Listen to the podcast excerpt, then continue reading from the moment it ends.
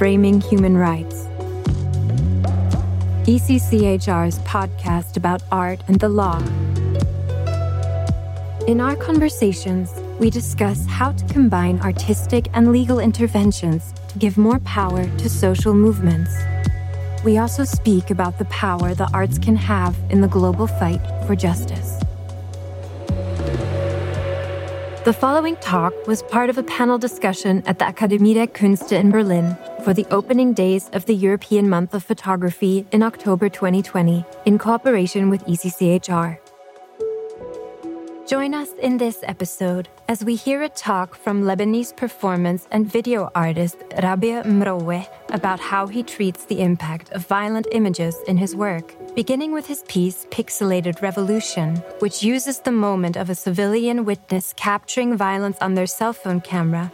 Mroué lays out a complicated web of connections between the witnessing acts of viewer, victim, and perpetrator.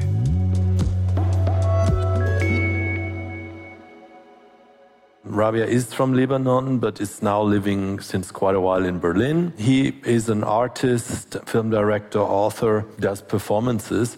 And one of the most exciting pieces is obviously the um, Pixelated Revolution, which he had shown, I think, seven years ago at the uh, Documenta 13. So, Rabih, maybe you can also add some of your ideas about what what artistical interventions mean for you. In a previous conversation, you said, for me, the intervention is how can you deconstruct a discourse and come out with questions. That was your, your vision of intervention, and maybe you can add some more remarks to that. Okay, thank you so much, Wolfgang. And my point is that I'm saying this from the point of view of an artist not from the point of view of an activist, which is completely different. So this is why, like, whenever I deal with war images or any kind of images or discourses, I try to avoid being judgmental. Although, like, my political position, I don't hide it. It's it's very clear, it's there. But I go for other things, like to ask questions on the image itself, on myself, to question my beliefs, my concerns, put questions. In this sense, I'm dealing with these images.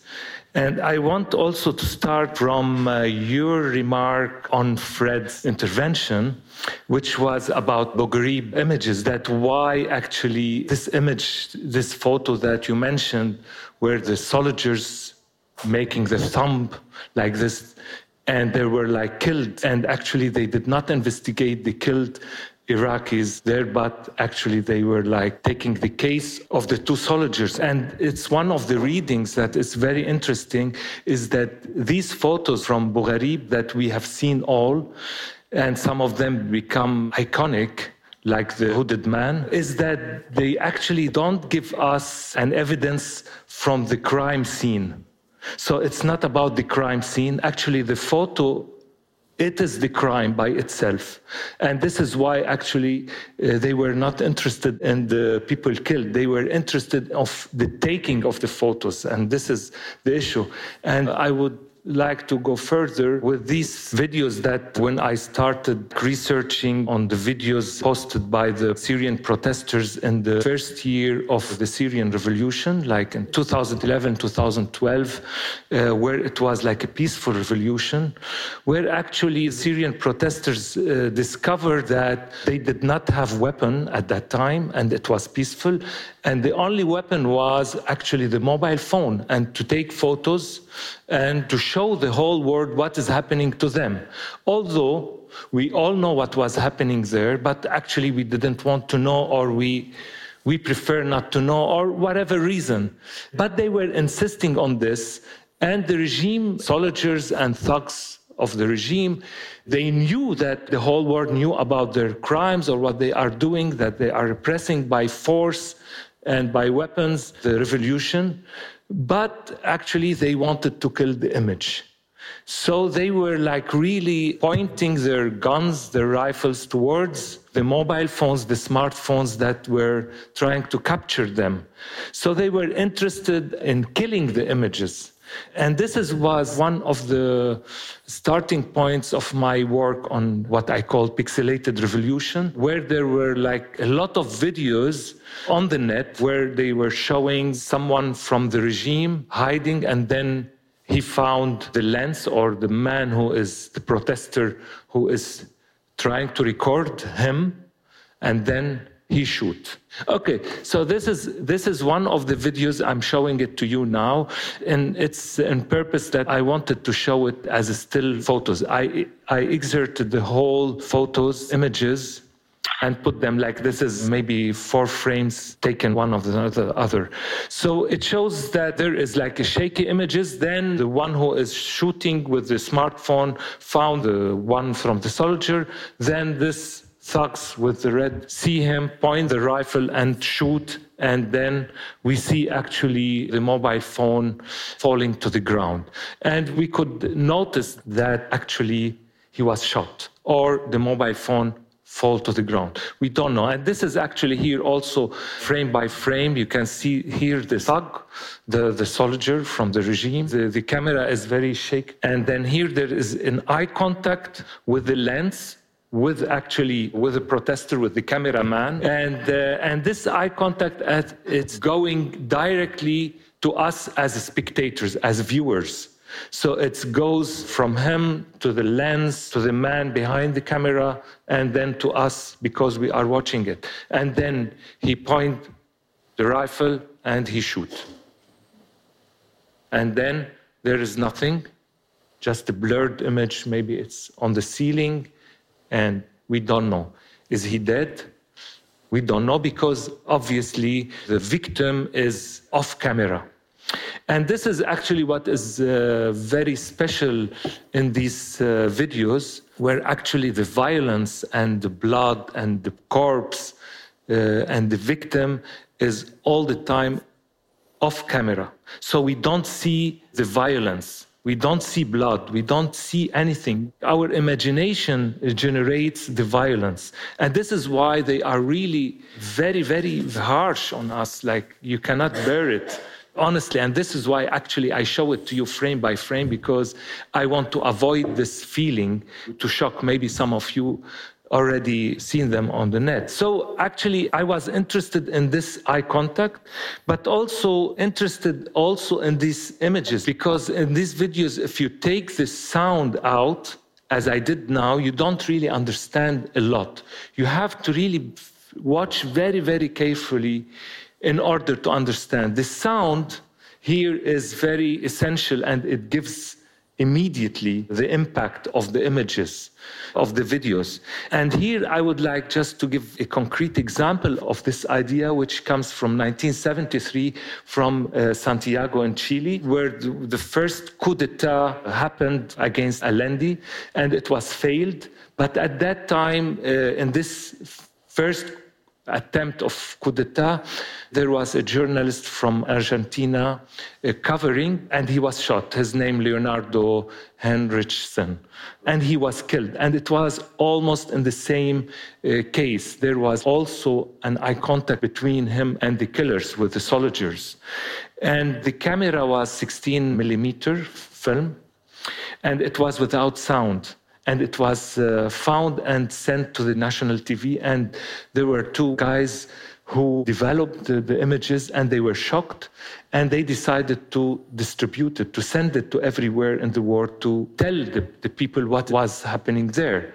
But before they sent this film, they thought that it doesn't have, it didn't have this impact if we send it as it is originally. So they decided to add this sound in order to give it this boost, this uh, impact. And they, they added actually just the bullets and little bit of ambience, but mainly the bullets to make it easier actually for all of us and, and the whole world to understand it. So this is actually what was interesting and what I was starting to investigate and to research. Okay, so one remark of these videos from the Syrian protester is was the face of the killer. It's always blurred.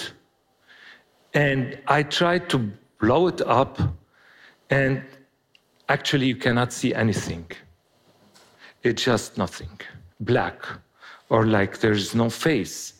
And it is as if, like uh, those killers hide behind a collective identity, which is the, the identity of the regime, the thugs. So, my point was like, how can I know the identity of the killer, the, the personal identity of the killer, not the regime only? This person, because I have an experience during the civil war in Lebanon, where after uh, 15 years of, of killing, those killers were guaranteed an amnesty, a kind of an amnesty.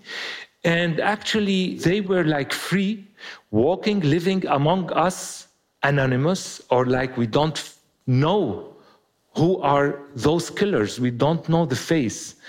And this is, was a big issue. Like, you don't know who is the perpetrator and who's the victim. Like, you know the victims, but you don't know the perpetrator, and the perpetrator is free. So this was my point, how to bring the victim uh, to the perpetrator and to know his identity. I did this reenactment afterward, and I thought about the victim as well in these videos because the victim is always also off camera, how also to bring the face of the victim inside the image.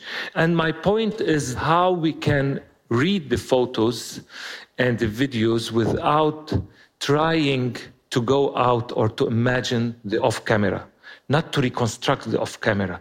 We have these images, how we can try to read these images. And this is one of the reasons why I tried to make them frame by frame in order to make them as a text to read the image, not to see the image. And I thought, how can I bring more from the image itself. And I have this idea, maybe it's a stupid idea, but, but still is a fascinating idea for me, is how to bring the victim from these images. If you see there is this eye contact between both of them, and then there is the reflection of the other in the other eyes. So you can see the reflection of the other person in the eye.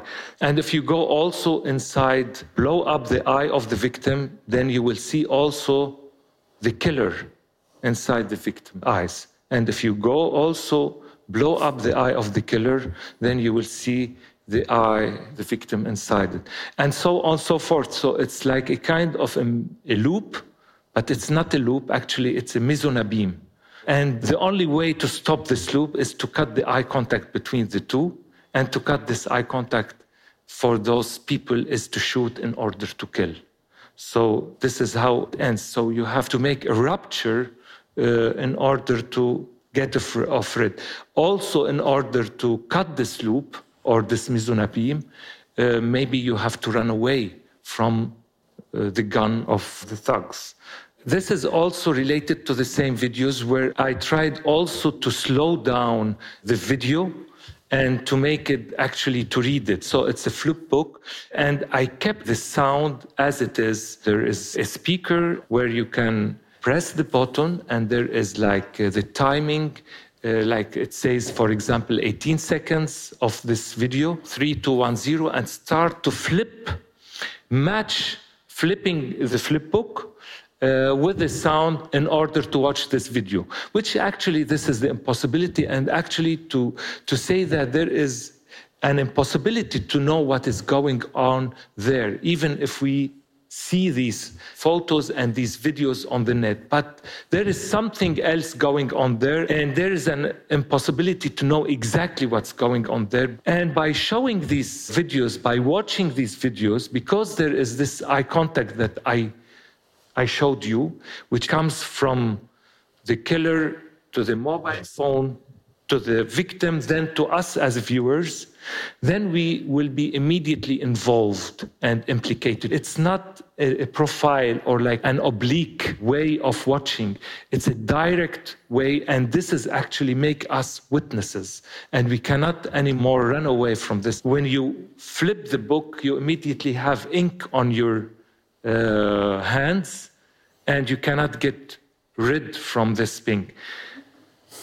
And this is what happened with the table. As you see, it's started white, then it becomes like a statement where all the people, because they became engaged and witness, they put their fingerprints on the table as if, like, yes, we are witnesses now. And even more, it becomes like also a way to, to write graffiti on the table itself. And also, I did another work based on this, which is actually based on the idea how to involve ourselves physically with these uh, videos. So, in order to generate these videos, I, I, I did this flip book on a big scale, and it was uh, spread in a corridor, uh, which is like uh, 45 uh, meters. And actually, in order to see the video, you have to run and look at these photos, and then your movement will make the photos, as in cinema, become like moving images. So it's like in cinema, but instead of the machine that makes these uh, still photos look as emotion uh, photos, that it's the body that have to run and make them in motion. Okay, uh, maybe I stop here or. You just heard an episode of Framing Human Rights. Thank you for joining us today. If you enjoyed our podcast, register for our newsletter and stay up to date with ECCHR's work. You can also support us by donating online at ecchr.eu.